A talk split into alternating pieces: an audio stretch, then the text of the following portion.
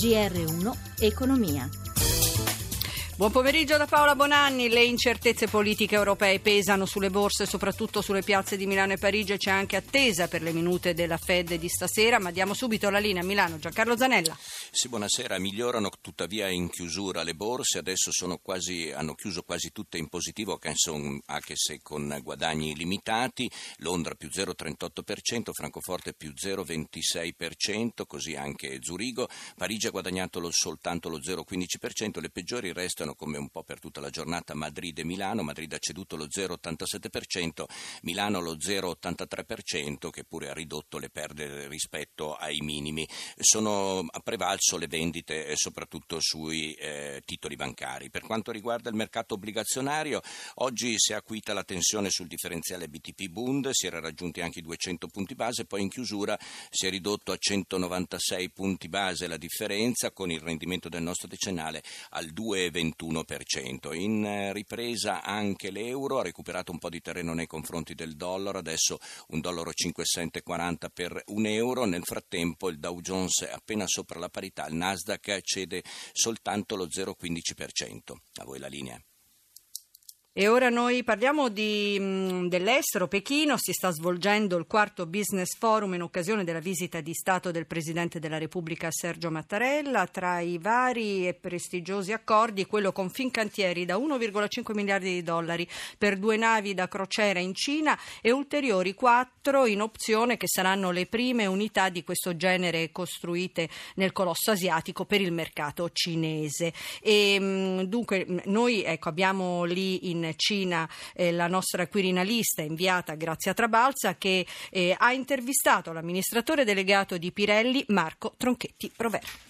Presidente Tronchetti Provera, è importante questo forum, è importante questo momento per l'Italia e la Cina insieme? È molto importante perché eh, sono degli accordi che vengono firmati alla presenza dei due presidenti, quindi nella visione strategica della Cina questo è un passaggio importante che porterà a passaggi successivi. Dobbiamo poi evidentemente continuare i contatti e portare accordi concreti e risultati concreti. Quindi la presenza del Presidente Mattarella dà proprio il segno della stabilità dell'Italia dell'Italia e della continuità nel tempo? Assolutamente sì, è fondamentale perché un forum con i due presidenti ha un significato molto, molto particolare. Nella visione cinese tutto quello che è strategico è parte della loro cultura. Noi avremo una buona ricaduta economica da questi accordi, sensibile? Se sapremo poi continuare a mantenere i contatti, a sviluppare progetti, c'è già una buona disponibilità da parte degli istituti finanziari, quindi credo che sia un'ottima occasione.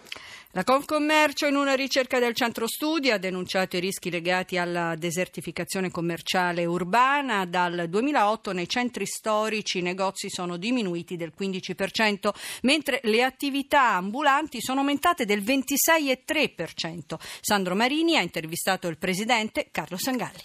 L'analisi eh, del nostro ufficio studi conferma come dal 2008 ad oggi si riducono nei centri storici e nelle periferie tutte le tipologie distributive, in particolare libri, giocattoli e abbigliamento, ad eccezione della ristorazione e del commercio ambulante e questo eh, fenomeno eh, riduce la qualità della vita dei residenti e l'appil turistico delle nostre città. Senza i negozi nelle città c'è meno luce, meno bellezza, meno socialità e meno sicurezza. È un problema grave perché le città sono di tutti e per tutti costituiscono una risorsa di inestimabile valore.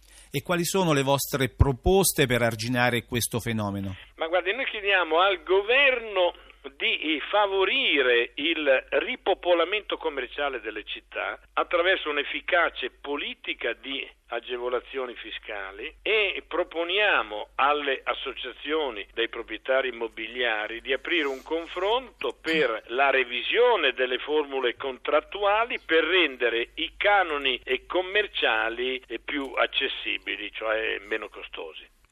Torniamo sull'avvertenza all'Italia. È saltato l'incontro in programma nel pomeriggio tra l'Italia e i sindacati per riprendere la trattativa sul contratto, confermato invece lo sciopero di domani dalle 14 alle 18 del settore del trasporto aereo.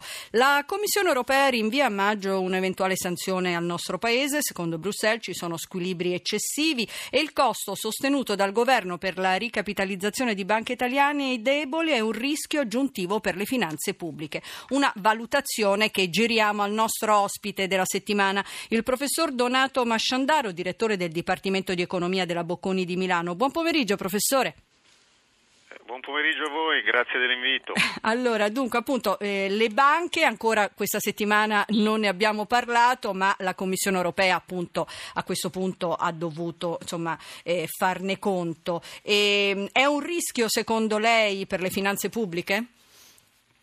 Um, um, non, non, sarà un, un, rischio se impareremo le, le, le, lezioni che noi conosciamo. L'intervento dello Stato deve essere temporaneo, straordinario e assolutamente trasparente.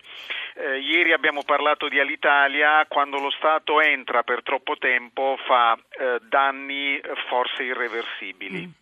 Ecco, eh, per esempio, tanto Moscovici quanto il vicepresidente della Commissione Dombrowski dice che non c'è il rischio di una tempesta perfetta per l'Italia e quindi, insomma, in qualche modo sembra eh, anche un po' contraddire il, il timore della Commissione. Che ne dice?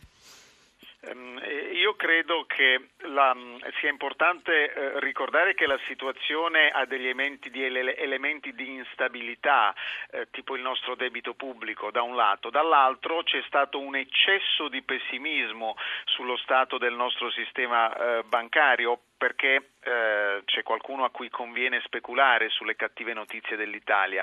Una visione più equilibrata è quella che lei ha appena finito di ricordare. Bene, professore, allora per oggi naturalmente ci fermiamo qui, ma domani la richiamiamo per altri approfondimenti. E, e per oggi ci fermiamo qui. Ezio Bordoni in regia, assistenza tecnica di Cristina Pini, da Paola Bonanni. Buon proseguimento di ascolto. Ora l'Onda Verde, poi di nuovo Italia sotto inchiesta.